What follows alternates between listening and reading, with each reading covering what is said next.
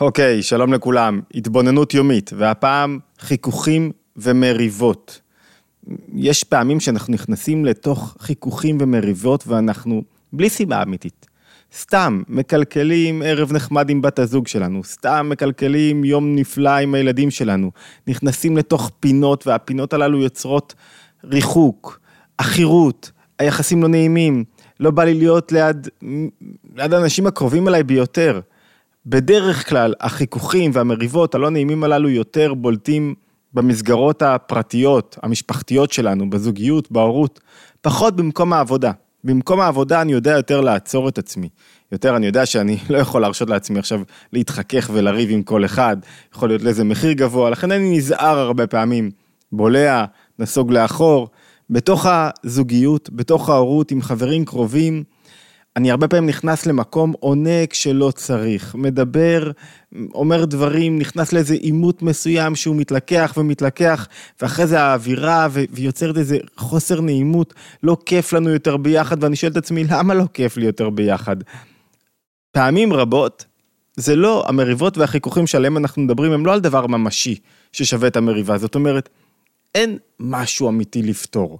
איך יודעים? תסתכלו לאחור, אנחנו לא זוכרים אפילו על מה רבנו, על מה היה החיכוך, אבל אנחנו זוכרים את הרישום שלו, את העדים שלו בתוכנו, את הרשימו שלו. אין משהו אמיתי שצריך לתקן, אין פה איזו עבודה פנימית. כן, אני חושב שהוא או היא חייבים להשתנות, חייבים לנהוג כמו שאני רוצה, אבל בגדול אין פה איזה משהו ספציפי שאפשר לתקן אותו, אמיתי שאפשר לתקן אותו.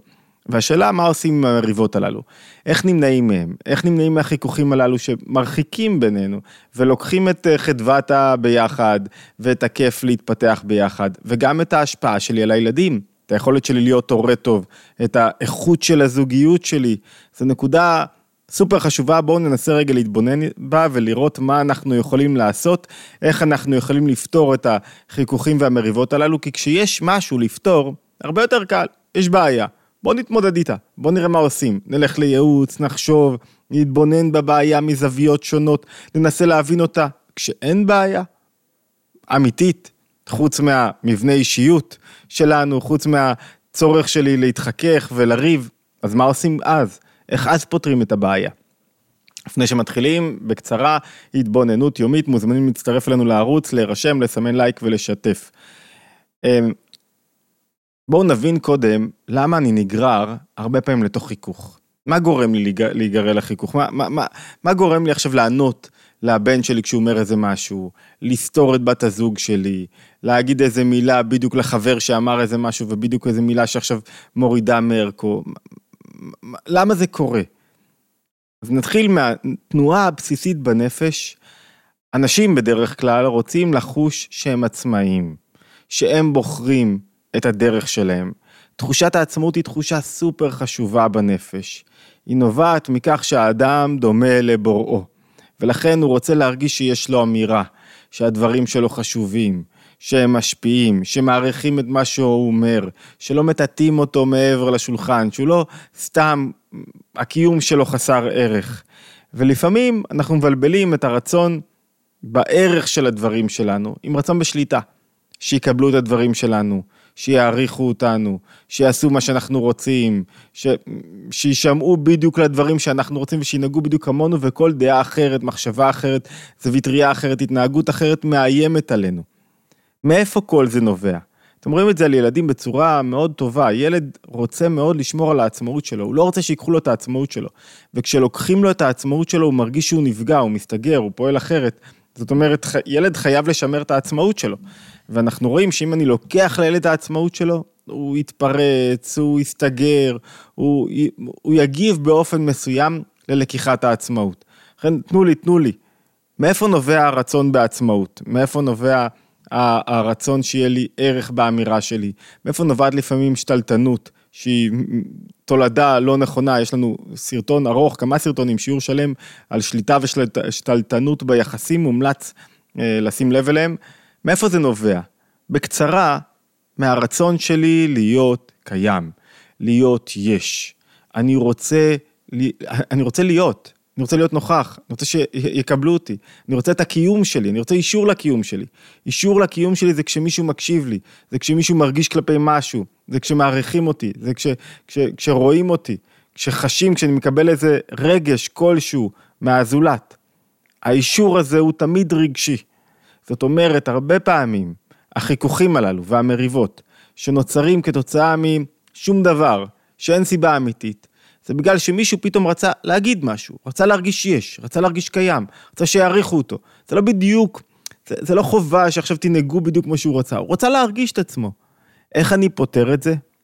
כשאני יש, והוא יש. כשאני רוצה להיות זה ששולט, זה שמשליט את דעתי, היחיד שקובע, כשאני רוצה שרק יקשיבו לי, וכשהוא באותה מידה, הוא הזה יכול להיות בן הזוג שלי, יכול להיות הילד שלי, יכול להיות כל זולת, נוצרת התנגשות, התנגשות בין יש ליש, שלא מתירים מקום אחד לשני.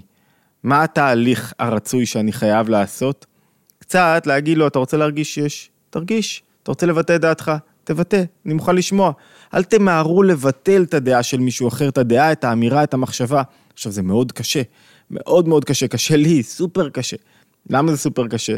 כי אני כאילו לא צריך לא לבטל לו את הדעה. הרבה פעמים אני רואה כשאנשים אתה נותן למישהו, כשאתה בולע את האגו ואת האישות שלך, נותן למישהו לדבר, נותן למישהו לפרוק, נותן למישהו להוציא, מקשיב לו. הוא זהו, הוא מוכן ללכת אחריך באש ובמים, הוא איתך. למה? כי נתת לו מקום, נתת להיות יש, אישרת את הקיום שלו.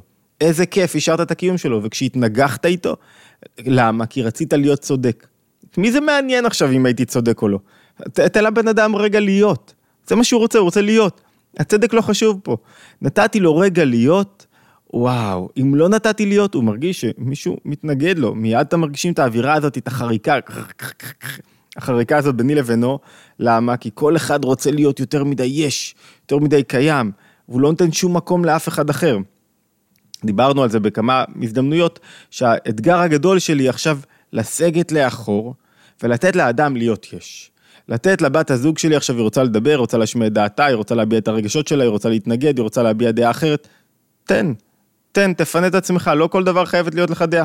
לא כל דבר אתה חייב להיות עכשיו להביע את דעתך ברגע הזה, להתנגד לדעה של בן הזוג או בת הזוג, עכשיו לעשות מזה עניין כל כך גדול. ברגע שאני נסוג לאחור, ואני, זה לא אומר שאני מבטל את עצמי לגמרי, ברגע הזה אני מרשה לעצמי לא להיות יש. ברגע הזה אני מרשה לעצמי להקשיב, ברגע הזה אני מרשה לעצמי להגיד, אולי יש משהו בדברים שלך, אולי אני חושב אחרת, אבל בואו רגע נקשיב למה שאת אומרת. אולי אני טועה, לא יודע, אולי. אבל אולי אני לא טועה גם, ואני מוכן עכשיו להקשיב. אני, אני בטוח בעצמי, אני יודע מה אני רוצה, אני יודע מה הגישה שלי ומה הדרך שלי, אבל אני מוכן רגע להקשיב. רק מה הבעיה? שזה כל כך קשה. כי כשאני יש, כל דעה אחרת מפריעה לקיום שלי. כל, כל אמירה אחרת, כל מה שהיא אומרת, כל, כל, כל תנועה שלה, כל דבר שסותר את מה שאני חושב, מה שאני רוצה, מה שאני רוצה להשליט, האופן שלי, הדרך שלי, מפריע לקיום שלי. ואת זה צריך ללמוד. זאת אומרת, זה מתחיל בהתבוננות, בלימוד, רוצים להפחית מריבות, גם עם ילדים. מתי המריבה עם הילדים? כשאני חייב שהוא ילך בדרך שלי, שהוא יקשיב לי. למה הוא לא עושה כמו שאני רציתי? למה הוא לא מתנהג באופן שלי? רגע, לא חייבים ללכת בדרך שלך. אתה, אתה, אתה רוצה להשפיע, תהיה מקור להשראה, ולא מקור לשליטה. כוח שולט הוא כוח הרבה פחות משפיע. כוח שנותן השראה הוא כוח שלמדים ממנו.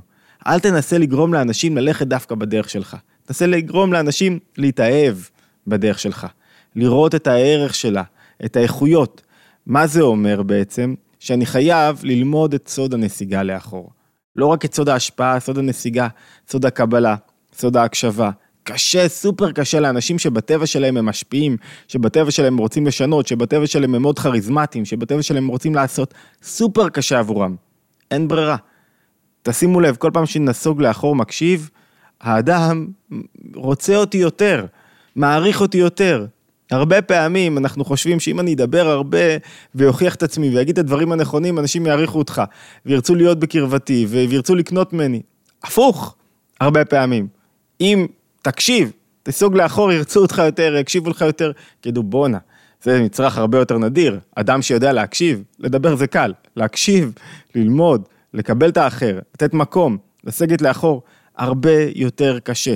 וכשאנחנו למדים את הסוד הזה, שאין לו איזה טריק אחד, הוא כל פעם דורש מודעות, נסוגתי עכשיו לאחור, עכשיו הקשבתי או לא. כל פעם אני צריך להבקיע את הישות שלי כדי לסגת לאחור. כשאנחנו למדים את הטריק הזה, רוב המריבות והחיכוכים הסתמיים בלי סיבה, שאין להם סיבה אמיתית, נעלמים. אני רואה את זה ביומיום, כל פעם שאני מתעקש, וואו, איזה מלחמות. נסוג לאחור, זה, זה הולך ופוחת, הולך ומתרכך, והאדם מרגיש, הבן שלי, בת הזוג שלי מרגישים שיש להם מקום פה עכשיו, שהם יכולים לבטא את עצמם, הם יכולים, יש אישור לקיומם, יש להם מקום לדעה שלהם, לתפיסה שלהם, להשקפה שלהם. סוד הנסיגה לאחור, התבוננות יומית, להשתמע בהתבוננות היומית הבאה, מוזמנים להצטרף אלינו למסע, זאת אומרת לערוץ ולשתף ולייק.